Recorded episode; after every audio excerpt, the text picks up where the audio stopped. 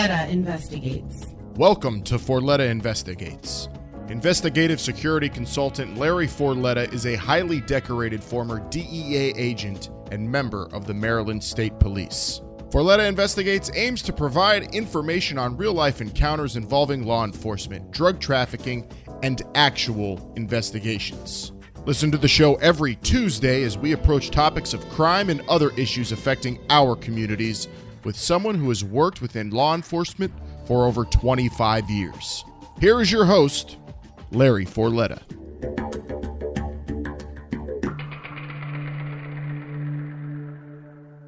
Well, hello, everyone. I want to welcome you to uh, my podcast, Forletta Investigates. I'm honored today to have our next guest. His name is Robert Almonte. He's a former uh, deputy chief of the El Paso, Texas Police Department. He had been there for at least 25 years. Uh, he worked, he was a commander in the uh, narcotics unit. So, uh, as most people are aware, that, you know, El Paso is on the border, and our border every day at, at this point is being challenged. Um, it, it had always been a challenge as far as I, I know and working when I was with DEA. So, Robert, I want to welcome you to our show. Well, thank you very much for having me. I, I really appreciate it, and it truly is a, an honor. Thank you. And Robert, you you've li- literally become an expert on the Mexican cartels and their patron saints, and I know you travel throughout the United States uh, training law enforcement. So let's um, let's talk a little bit about uh, your career uh, and how you started in law enforcement. Yeah, sure, sure thing, uh, Larry. I started my career uh, with the El Paso Police Department in uh, 1978, graduated from the academy and uh, went straight to uh, patrol. And I worked uh, patrol shift work, uh, day, evening, and graveyard rotating shifts. And uh, I worked in an area that was uh, really, really busy, uh, a lot of crime, close to the border, and uh, I was thankful for that. And the reason I was thankful for that was because I really learned a lot. I learned fast. I learned a lot. I like to think I grew up the El Paso Police Department and talk about culture shock when I put that uniform on, started working the street. So I uh, I grew up in the police department, and then 1981, I was selected to go to the uh, department tactical unit, and that's where we uh, uh, we're a plainclothes unit. We did a lot of different things. We did uh, dignitary protection. We worked with Secret Service when we had the president, vice president coming in into town. Uh, we also were the riot control team for the El Paso Police Department. When we weren't doing that, we were focusing on on in progress crimes, uh, catching burglars and and convenience store uh, robbers in, in in the act. So I did that uh, for a few years, learned a lot there, and then 1985 promoted to detective, and uh, right off the promotional list went straight to narcotics. So uh, we had no formal training uh, back there. They didn't send me to a school. They just uh, put me up with uh, put me together with a, a partner uh, who, by the way, had only been there a few months himself. so it was OJT, and I don't recommend that to anyone anymore. It was, it was really OJT, but uh, you know, we learned, we learned fast, and then we started going to some uh, uh, training conferences, uh, the, the Texas Narcotic Officers Association uh, conference, and started learning more. So got to work uh, a lot of interesting cases. Started off uh, like uh, any narc wanting to look like a narc, I guess. It was growing the hair long in the beard and looking like I hadn't taken a bath, you know, all that kind of stuff. And uh, so I was buying a lot of street level stuff there, mainly heroin and cocaine. And then uh, after a few years there, then you know started developing better informants. Uh, cut my hair, shaved, started taking a bath, and uh, before you know it, I was working. Uh, I was working bigger deals. Uh, you know, doing buy bust and doing uh, reversals, and a lot of it with with my good friends in the DEA office there in uh, in El Paso, and uh, really had a, a lot of fun doing that. And uh, and actually, I, I saw myself staying there. Uh, forever. I really did. And uh, I remember my my lieutenant walked into my little cubicle and, and said, "Hey, you're going to take the sergeant test?" I go, "Nah, why do I want to do that? I'm perfectly happy here." And then he told me he told me something that that really hit me. He said, "You know, Robert, don't don't let what do you say? Don't let your job interfere with your career." And then and then he said, you know, you get promoted, you can always come back, and your experience will make you a better supervisor here. So because of that, I took the test, promoted to sergeant. I went to a, a police regional command, and I was there maybe nine months in uh, in uniform as a chief sergeant. Then the captain selected me to form the uh, station's first impact team, again focusing on, on in progress crimes. And then uh, a few months later, they sent me back to narcotics as a sergeant. I oversaw the, or I was a sergeant in the street crime unit and the major crime unit. Then I promoted to lieutenant, went back to patrol for 13 months, and back to narcotics as a narcotic commander for about seven years. And then uh, I was the uh, got promoted to captain. I oversaw directed investigation division, which was the narcotic guys, the gang guys, homicide guys, crime scene uh, unit, repeat offender program. And the last three years of my career, I was the deputy chief in charge of the Major Crime Bureau, which is basically all of the investigators. Uh, I had about 300 people under me. And then uh, I retired, uh, and that was my uh, El Paso career. I was also very involved in the Texas Narcotic Officers Association. We eventually I became uh, president, served three different times as president. I was also their executive director. I was also uh, vice president for the National Narcotic Officers Association Coalition. So you can see um, the working uh, dope drugs have been in my uh, my right. blood, and uh, I'm still I'm actually still doing that. Right. So let's talk a little bit about um, the drug trafficking issues around the border, since you sort of grew up down that way in terms of the crime and seeing how things have changed. Um, you know, back when you started working narcotics, and seeing the drugs come across from Mexico. What what changes have you seen from then up to where we're at today? Yeah, I think the the biggest change is going to be in uh, with the uh, the technology. We did a, we did a lot of cases on border, and that involved uh, uh, crossover, doing control crossover. Uh, of course, working with the U.S. Customs Border Patrol and DEA, mm-hmm. and then following the loads to stash houses. But back then, uh, they used walkie-talkies. I'll say they the, the lookouts. They, they had lookouts. They used walkie-talkies. Today, um, they're more sophisticated. Um, they have uh, they have cell phones. They have other modes of communication. More sophisticated. There's more of them. There's more cartel activity now than when I was working drugs. And actually, the the, the drug coming across the border uh, most of the time was going to be uh, marijuana, and, right. and now that changed a lot because of the legalization issue here. Now they're dealing with uh, things that are much more dangerous to the law enforcement officer. I'm talking about fentanyl. They come in sure. contact with that. Mm-hmm. Uh, that, that can kill the officer. So right. things things have changed in, in many ways. So the fentanyl problem obviously is is probably one of the biggest problems I think this country is facing right now because we have a Chinese uh, involvement in in the fentanyl with the Mexican cartel traffickers, and as I know that the Chinese are also laundering money for the cartels. So were were you able to see that type of uh, issues going on with any of the uh, uh the Chinese traffickers tied in with the uh, Mexican cartels? Yeah, actually, the Chinese have been tied in with the cartels for many, many years now. Right. Their involvement has has increased uh, uh, quite a bit, uh, especially recently. But the the the Chinese uh, criminals working with the cartels, a lot of them are in, actually in Mexico, and uh, they run these uh, businesses, so-called, on the side. Uh, but a lot of them are directly involved with the cartels, and they've been doing that for a long time now. Uh, regarding the issue of fentanyl, I agree with you uh, 100%. I, I think that's the biggest threat to our country right now. We're losing about 100,000 people a year due to these uh, overdoses on uh, fentanyl, oxy, oxycodone, on these opioids. You know, these uh, these uh, little blue pills that come across the, the border, a lot of them, if not most of them, contain about 1.8 milligrams of fentanyl. It only takes you 2.2 milligrams uh, to kill you. So un- until we get a handle on this situation, uh, the bottom line, you're going to see more people uh, dying in our in our country.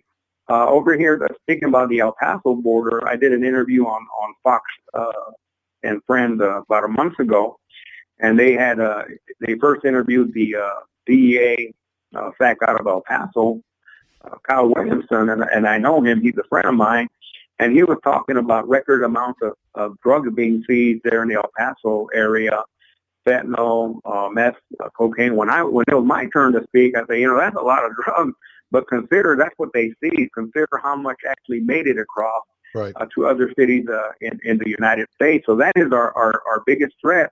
The other problem, Larry, is that uh, the current situation, uh, and I'm so happy to finally hear the president call it a crisis. It's been a crisis for a while, and it just it just irks me how they refuse to call it what it is, and it is a crisis. And our our agents, uh, DEA, uh, U.S. Customs Border Patrol, HSI, all of them working the border are overwhelmed. They're understaffed, um, and they need help, and they and they need it now. So I'm hoping your viewers listening, uh, you know, will will put pressure on the representatives to send some help because uh, they are quite frankly overwhelmed. I'm, and Border Patrol, I, what I'm doing is uh, going down to the border area uh, to do ride-alongs and with the officers and get a, a sense of what's going on the border. Matter of fact, tomorrow I'm leaving for Laredo, and I'm going to be uh, riding along, working with the Webb County Sheriff's Department, uh, probably going on some narcotic search warrants, stuff like that, and and uh, maybe hopefully talking to our border patrol agents. But I did a uh, I did a ride along a couple of weeks ago in Kingsville, Texas, and uh, there a few days, and we get a call, or the officers get a call. I'm with them on uh, about six uh, illegal aliens jumping off the train, and uh, the residents call in. Well, the officers have to respond, so you don't know because you don't know who these people are. You don't know arms. The next thing that came over the radio was that nobody from Border Patrol is available. That station, Border Patrol station in Kingsville, is a 300-man station, and nobody was available. You know why nobody was available? Because they're too busy babysitting. Yeah. They're not spending time where they should be. They're babysitting. Yeah. Eventually, a couple of agents did show up, but uh, I mean, I'm going in a probably a different direction than No, we that's first okay. started. But uh, I mean, that that that that's what I'm seeing on the border. And again, I'm I'm gonna I'm sure I'm gonna see the same thing uh, uh, tomorrow when I go down to uh, Laredo. And and I think it's important for me, especially teaching this class, uh, that I uh, stay on top of it, uh, what's going on there, and that I can only do that by hanging out by uh, hanging out with our heroes that are actually on the the front line. They actually actually are on, on ground zero when it comes to Mexican Right. cartel uh, activity. Well, it's pretty much been the standard. I know in my career in law enforcement, you know, some we we we try to remain apolitical, not get involved in politics, but just tell it like it is, tell the reality, tell the truth of what's Yeah. actually taking place in our country and what's actually taking place on our border. I mean, you can cut it and slice it any ways, but until you talk to the men and women that work that border every day, nobody really knows what's going on. And now we see it firsthand. And I think and I hope that this administration will do something about it instead of ignoring it. But we can't keep continuing to ignore this issue because it's not just about, you know, these children being left alone. It's also the increase of uh, drug smuggling uh, and and so many other things that they're doing uh, with these with these children down there. Uh, you know, ex, ex, you know, really taking advantage of the children, exploiting them. The cartels are exploiting them for sex trafficking and so on. So that to me is a is another big issue down there. So let's talk a little bit, um, Robert, about um, you. You became uh, you were eventually uh, appointed by uh, President Obama in uh, 2010, and you served as the U.S. Marshal for the Western District of Texas, and you were there for about six years. And you know, I always give kudos to the U.S. Marshals because a lot of times people just don't realize what the Marshals do. Uh, in, in a lot of sense, and the, and the risk and dangers that they face as well. And I've had the opportunity to work with uh, some of the deputies in, in my fugitive cases, and they and I can tell you, they were dedicated and they did an outstanding job. So let's talk a little bit about uh, you becoming the, the U.S. Marshal. Yeah, no, absolutely, and and you know, it, it truly was a, an honor, and and it was an honor that I was I was uh, not expecting. Uh, I, I didn't look for it. Actually, was on my way to leave uh, Seattle to teach a class, and uh, I'm at the airport in Phoenix when my phone rings, and it's uh, it's the chief of staff for Congressman Silvestre Reyes, and he uh, tells me that uh, Congressman wants to recommend me to the president as the U.S. Marshal for the Western District of Texas, and he asked if I was interested. Well, at first I thought it was a joke, right. and then I realized, uh, you know, it is. I said, "Oh, absolutely, I'm interested." And and I said, you know, uh, even if I don't get it, I really appreciate the consideration from the congressman. And he said, "No, no, you don't understand. We're we're going to get you in there." Sure enough, um, the congressman, with help and support from other other congressmen, including, uh, especially including uh, Henry Cuellar, uh, they were able to uh, get the uh, senators to support me, especially uh, Senator Cornyn, who's always been a big supporter of, of mine when he was the Texas Attorney General, and I was overseeing the gang unit. He'd go to El Paso, so very pro law enforcement apparently he he uh, thought a lot of me and and uh, endorsed me. Actually endorsed me on his website. Uh, so um, at the uh, went through the, uh, the Senate Judiciary Committee, I didn't have to be there, and then they forwarded my nomination uh, to the floor, and I received unanimous confirmation. And then shortly thereafter, uh, sworn in, and, and that was just an incredible, incredible experience that I'll, I'll never uh, forget, and then the time to get to work. So the main office uh, for the Western District of Texas is uh, in San Antonio, but we also have uh, that district also includes offices in Austin, Waco, Texas, Del Rio, uh, Texas, Alpine, Texas, Midland, Texas, uh, Texas, and El Paso, Texas. So it's a huge area and uh, I hit the ground running, visited all these offices, and uh, and you're right, I, I got to see firsthand the outstanding work done by many of these uh, deputy marshals, especially when it comes to finding somebody, tracking some some uh, people wanted fugitive, and taking them taking them off the streets. And I'm very proud that uh, that we were able to. Uh, put together some uh, major roundup operation going after people that had outstanding uh, warrants and and the benefit of doing that is, well, first of all, these people are wanted. They, you need to, you know, they need to answer for their crime. They need to answer for that warrant. So we need to place them arrest, under arrest. But uh, uh, another thing that happens, these people, many of them are just career criminals. That's all they're doing is they're committing crime. So when we take them off the street, well, that results in less crime because they're not out there committing these crimes. So uh, I was very uh, proactive. You have marshal they'll, you know, sit back and and just let things happen. But uh, I've never been that kind of person. I say we're gonna we're gonna really you know do more. Not that you're not doing anything, but we're gonna do more. And I've always believed there's all we can always do more. So the uh, deputy marshal is involved in, in many many high profile cases. Um, and then I, I really was happy that we could assist our, our state and local agencies when they had a uh, a suspect wanted for murder in Mexico and and end up fleeing to Mexico. And many many times we were able to work with our counterparts uh, in Mexico to uh, locate them, arrest them, and, and have them extradited uh, back to answer for their, their, those charges. So so many things uh, involved with the uh, with the marshal service, and then also going after the uh, uh, sex uh, offenders enforcing the Adam Walsh Act. That was that was also high on on my list, taking these sex offenders uh, off the street. Right. So uh, I know you spent six years uh, working in the marshals. So how did it come about where you put everything together, of course, based on all of your experience and training, and you started, I guess, for the lack of a better word, developing a profile on what the Mexican cartels felt that they had some outside protection from law enforcement. Tell us a little bit about that and how that came about.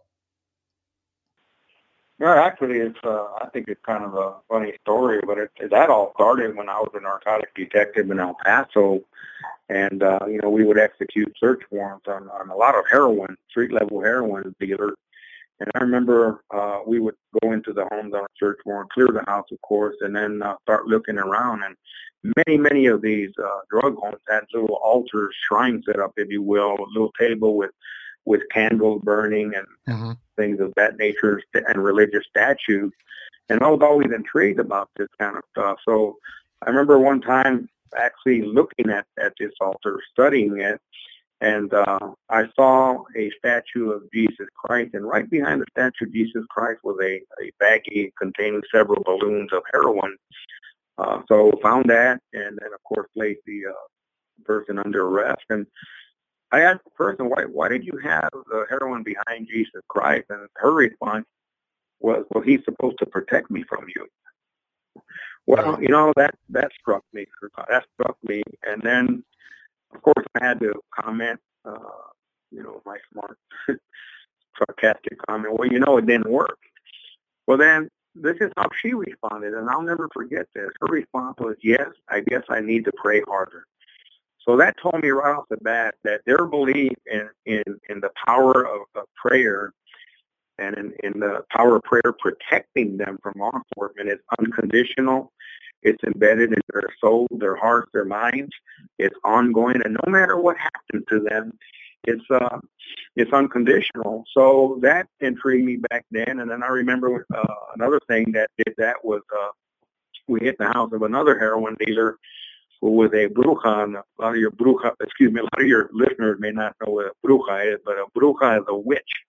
And I talk about the witches, uh, the brujas and, and the curanderos, the healers in my class when I talk about the Mexican cartels, uh, because the Mexican cartels use them, and they'll actually use them to put hexes on, on police officers. Well, anyway, getting back to this case, I go up to a similar table as I described earlier, and I see the same thing, prayer candle statues, and I, I see a couple of voodoo dolls. I've never seen voodoo dolls in person.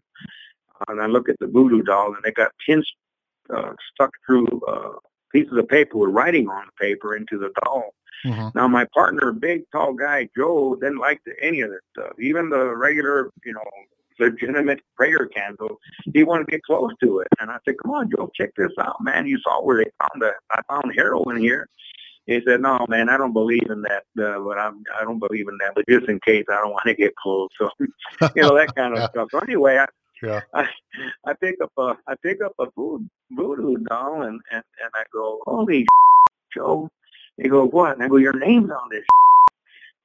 And he goes, shut up, put that down. That that's not funny.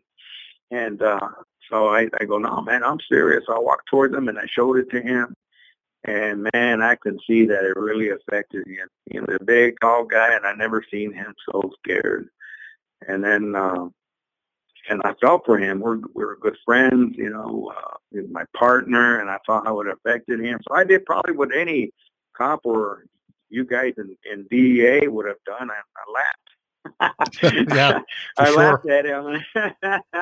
you know, that's what that's what we do as cops, right? Yeah. And I even told him, "Hey, you're eating lunch by yourself today, man. I don't want you any. I don't even want you in my car today."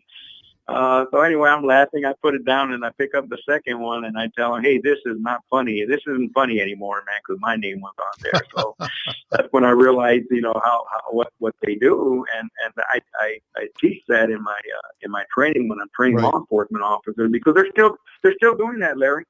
They're still doing hexes on police officers, and you know, I'll ask the police officers, "Hey, how many of you are concerned if you would see your name on a voodoo doll or your name inside a cow's tongue or your name underneath a, uh, on a piece of paper underneath a statue Santa Muerte. And a lot of officers say, no, I want, I want. I go, well, you should be concerned. And they look at me strange and why are you saying that? Well, I'm not talking about being concerned about the supernatural aspect of any type of a hex or spell. My concern is to is is to what extent will they go to make the hex come true? Right. Especially in today's time with all the anti-police stuff, I, I tell these officers you need to be aware of your surroundings. You need to be sure you're not being followed home, followed from the office. You're not under surveillance. You know that kind of stuff. I'm not trying sure. to make them paranoid.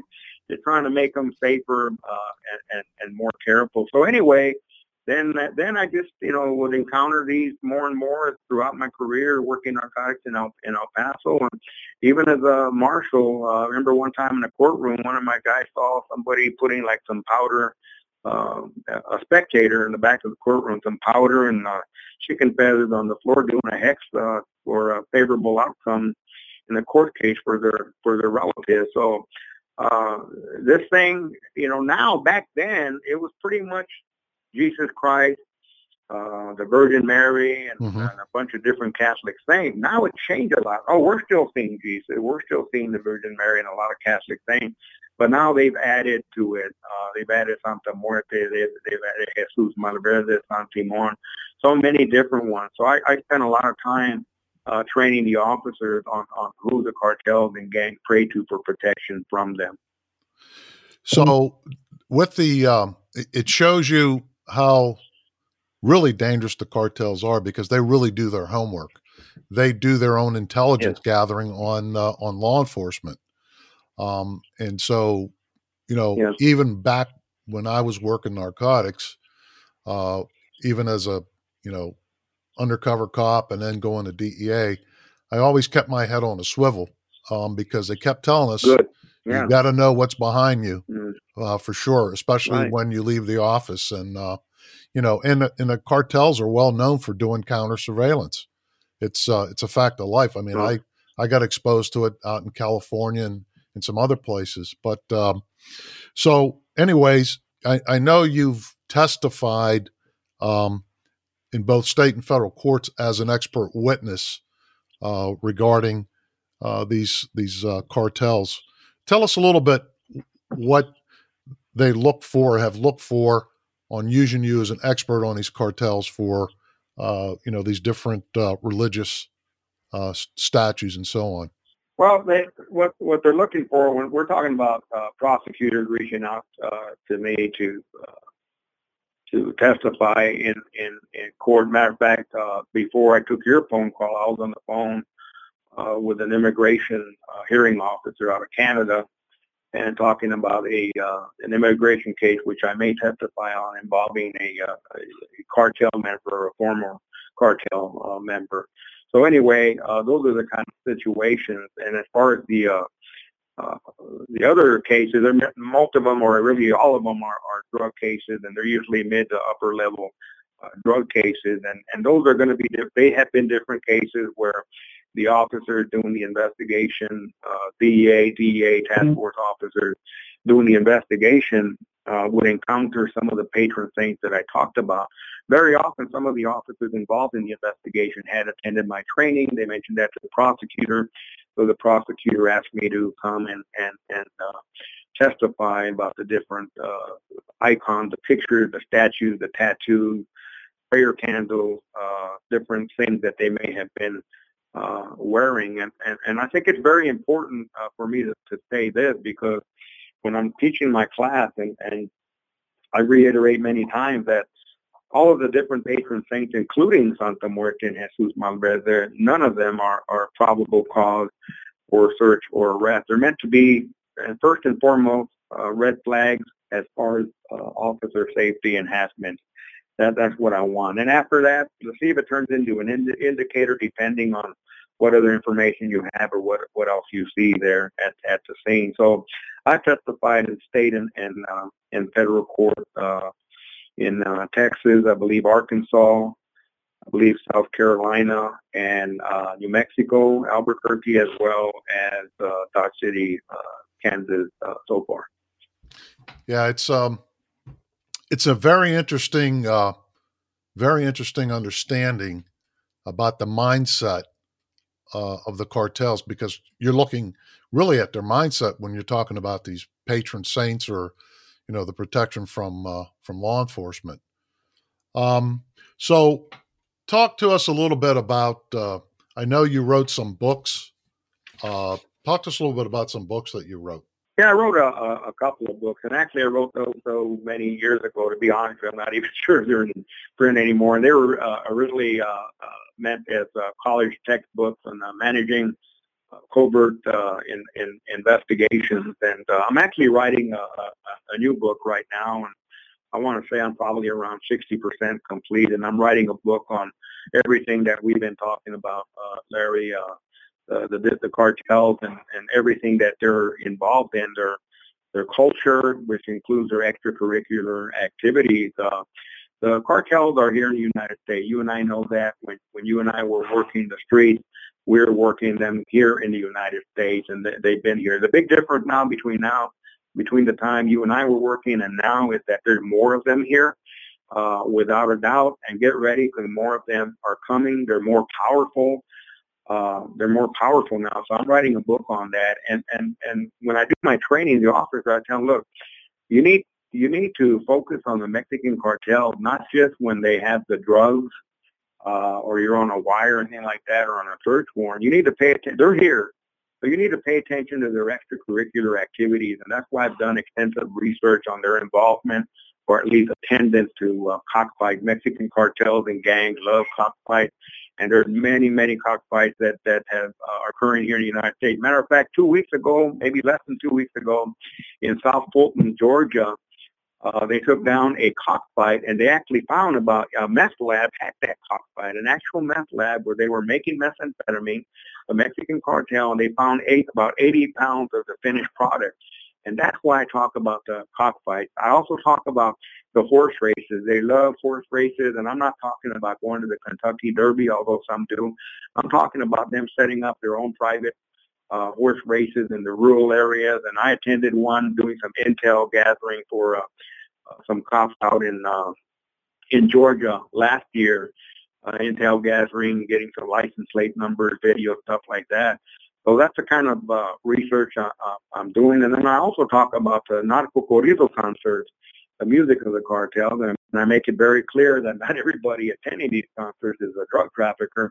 But hey, if I'm a, I'm a cartel member and I'm I'm working out of Dodge City, Kansas, and uh, groups coming that I like, I'm going to be there. And guess what? I'm going to be at a VIP table, and that's when when I go to these concerts. That's where I like to hang out and rub elbows with these guys. Matter of fact, I'm going I'm going to one this Saturday, as a matter of fact. Uh, so I'm constantly doing the research on stuff. So I think that's what we need to pay more attention to. Just like these uh, we're talking about the brujas and the curanderos. Well, they have businesses throughout the United States. And again, most of the people that are running these locations are good, honest uh, people, most of them. And a lot of people, I would say most of the people that go visit them are, are people that want help with uh, uh, physical or spiritual issues. However, you have Mexican cartels that will go to them and they'll have a, a limpia or what's known as a cleansing performed on them or their or their uh, low vehicle. And and uh, just about a month ago, uh, cop in Georgia who had been to my class called me where they did surveillance, followed a guy to one of these locations, and when he left, they got him stopped, and, and he had about 20 pounds of, of, of meth. And that's exactly what I'm talking about. It, it we need to we need to stay on the the heels of the Mexican cartel. We need to we need to stay on them, not let them uh, catch their breath. And, and if every agency in every city would do this, then we're sending a message to them, the cartels and the gangs. Look, we're going to make it as difficult as possible for you to operate in our city because we're going to hit you with everything we've got, and and and, and we're we're not going to let what's happening in Mexico happen over here. That's my concern, right? Because um, my concern is increase in shootouts and things of that nature involving the cartel. The cartels are already doing hits over here in in the United States. They've been doing it for a while, right? And they're saying they're hit teams out here and they're hitting people. So I just don't want to see that get get any any worse. And that that's why I, I get excited at being able to talk to cops about the cartels.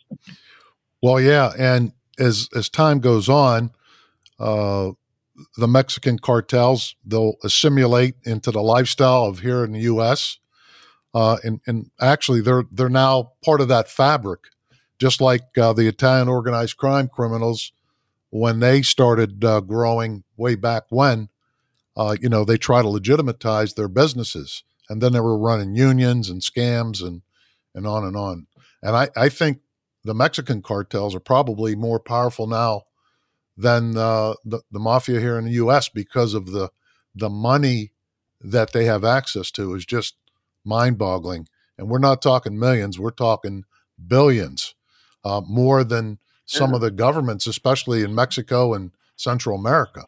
Yeah, that, that's exactly right, and and that's why these cartels are doing what they do, and it's all all about uh, money. And, and I do a two and a half day class that's actually uh, sponsored by the Midwest Counter Drug Training Center.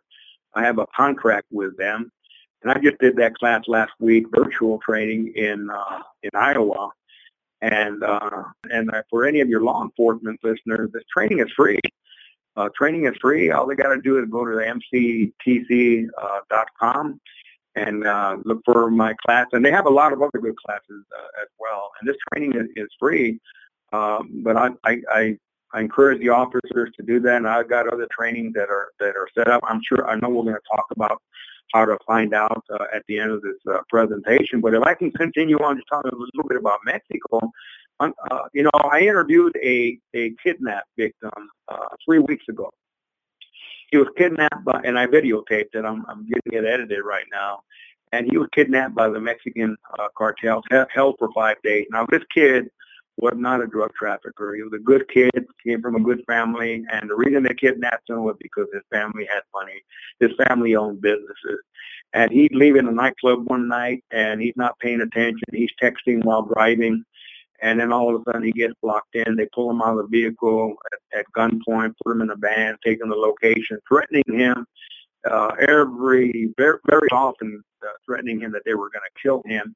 Well, eventually he was released after his family paid half a million dollars uh, in in ransom. This is what the cartels uh, do, yeah. uh, and that's what they're going to continue to do. Now, people, this uh, this issue about legalizing marijuana, you know, people have said legalize marijuana and the cartels go away. That's completely false, completely wrong. It's not about marijuana. It's not just about drugs. It's about criminal activity. The Mexican cartels are involved in extortion and kidnapping. They're tapping pipelines in, in Mexico. And I got to tell you, people ask me, well, what is it going to take to change what's going on in Mexico? Well, you have to end one thing, and, and it's all tied to one word, and that one word is corruption. There is so much corruption at all levels in the Mexican government. Unfortunately, right that until that changes, nothing is going to change. This kidnap victim, when I asked him basically, you know, do you see this changing? And he said, no. And I go, even if they legalize all the drugs in the U.S., no, it's not going to change. He said, you know, it's sad. I love Mexico. That's my country. But it's never going to change because of the corruption. Right. Uh, so it's really is a sad situation, but that just, it, you know, it is, it is what it is. Sure. Well, I know um, having a lot of friends that were stationed in Colombia, uh, how the government of Colombia really took their country back, and that's it has to happen in Mexico uh, for them to get their country back, because the cartels are running the government, not the opposite way. Yeah. So until that changes, uh, until the Mexican government uh, decides to crack down on these cartels, it's going to continue as the same old thing. That's that's exactly right, and and things won't change. You know, this president Obrador came in saying, "Well, we're going to change it. There is no more war. We're going to not go after the cartels." Well, he's living up to that, but nothing's improved. The cartels are in charge. Look at what happened in 2019 when they captured Ovidio Guzman, one of Chapo Guzman's sons. This was, uh, uh, you know, they had him in custody, and and uh, uh, Ivan uh, Chapo, uh, Ovidio's brother called for backup, and a lot of uh, you know lower cartel members showed up, and they forced the uh, Mexican government to release him, and, and the president uh, ordered him released. And this is a black eye to the government of Mexico, and tells you who's in charge. Something like that, Larry, would never happen in the United States. I don't care what the situation uh, is. So the cartels are out of control over there, and Obrador, instead of focusing on the cartel, he's attacking uh, DEA in the United States saying right. that DEA agents are, are, are, corrupt and that they right. uh, fabricated evidence against that Cienfuegos, who they released, was another story, by the way. The Justice and then Minister. Recently, he came. Yeah, mm-hmm. exactly, and and and he was corrupt. There's no doubt. I know an officer that uh, personally, a good friend of mine, involved in that investigation, and it was just a, a, a sad state of uh, affairs yeah. And there's so much, so many other uh, cases to talk about, but this guy Obrador is, and then recently he came out. You know how we're looking for Caro Quintero. He was uh, released right. uh, prematurely. Mm-hmm. We're looking for Caro Quintero, and then Obrador had to come out and make a statement. Hey, I agree with the uh, the court releasing him. What kind of bullshit is that? Pissing me off. Yeah. So he's over here making comments uh, more that are more positive toward the cartel than than uh, for law enforcement, Mexican and U.S. law enforcement. So probably tell this riles me up a little bit. No, no, no. I mean, some people may not know that Caro Quintero was uh, responsible for the death of uh, DEA agent Enrique Kiki Camarena, and this has been going. This has been a battle. Well, that's been going on since uh, 1985 or no 1983 uh, when they captured and killed Camarena. So it's it's been going on for a long time, and um, you know people don't realize that we cannot get the cooperation sometimes of the Mexican government with even their own criminals that they protect, uh, which is the unfortunate situation that goes on every day.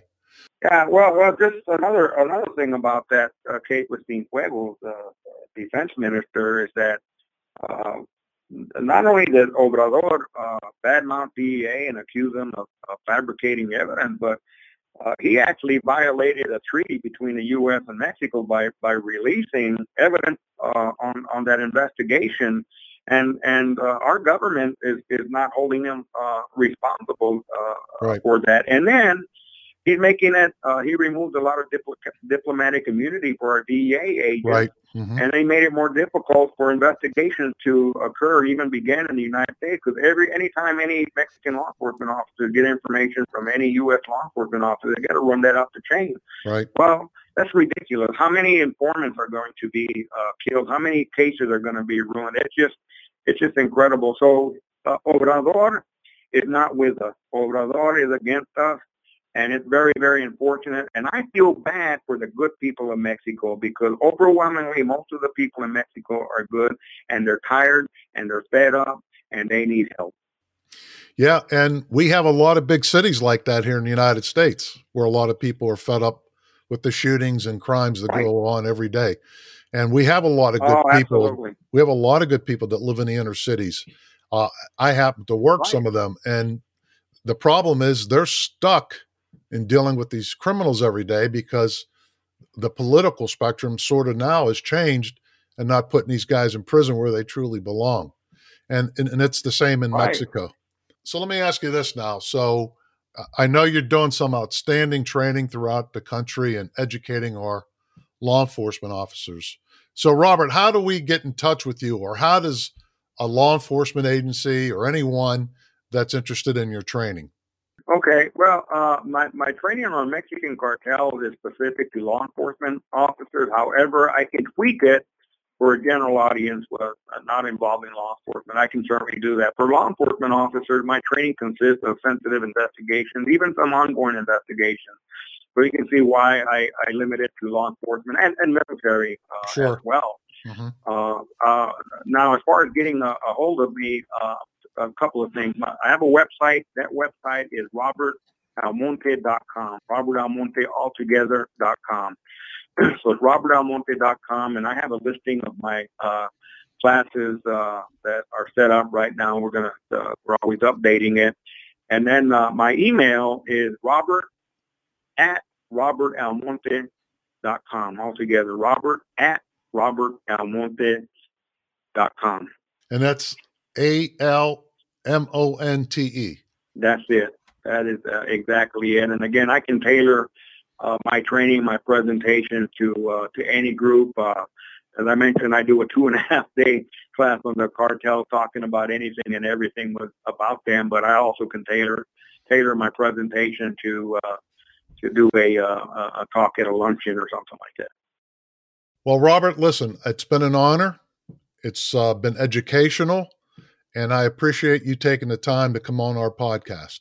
Well, I'll tell you what, I've enjoyed it, and uh, and it's been my honor. It really, it really has, and I appreciate the opportunity to to share with your listeners what's going on with the with the Mexican cartels and and talk about my training as well. Thank you, Larry. Forletta investigates. Thank you for listening to Forletta Investigates. Subscribe to the show on Apple Podcasts, Spotify, or wherever you get your podcasts. You could follow Forletta Investigative Security Consultants on LinkedIn and at FCIS LLC on Facebook. And if you are in need of investigative or security services, please go to FCISLLC.com.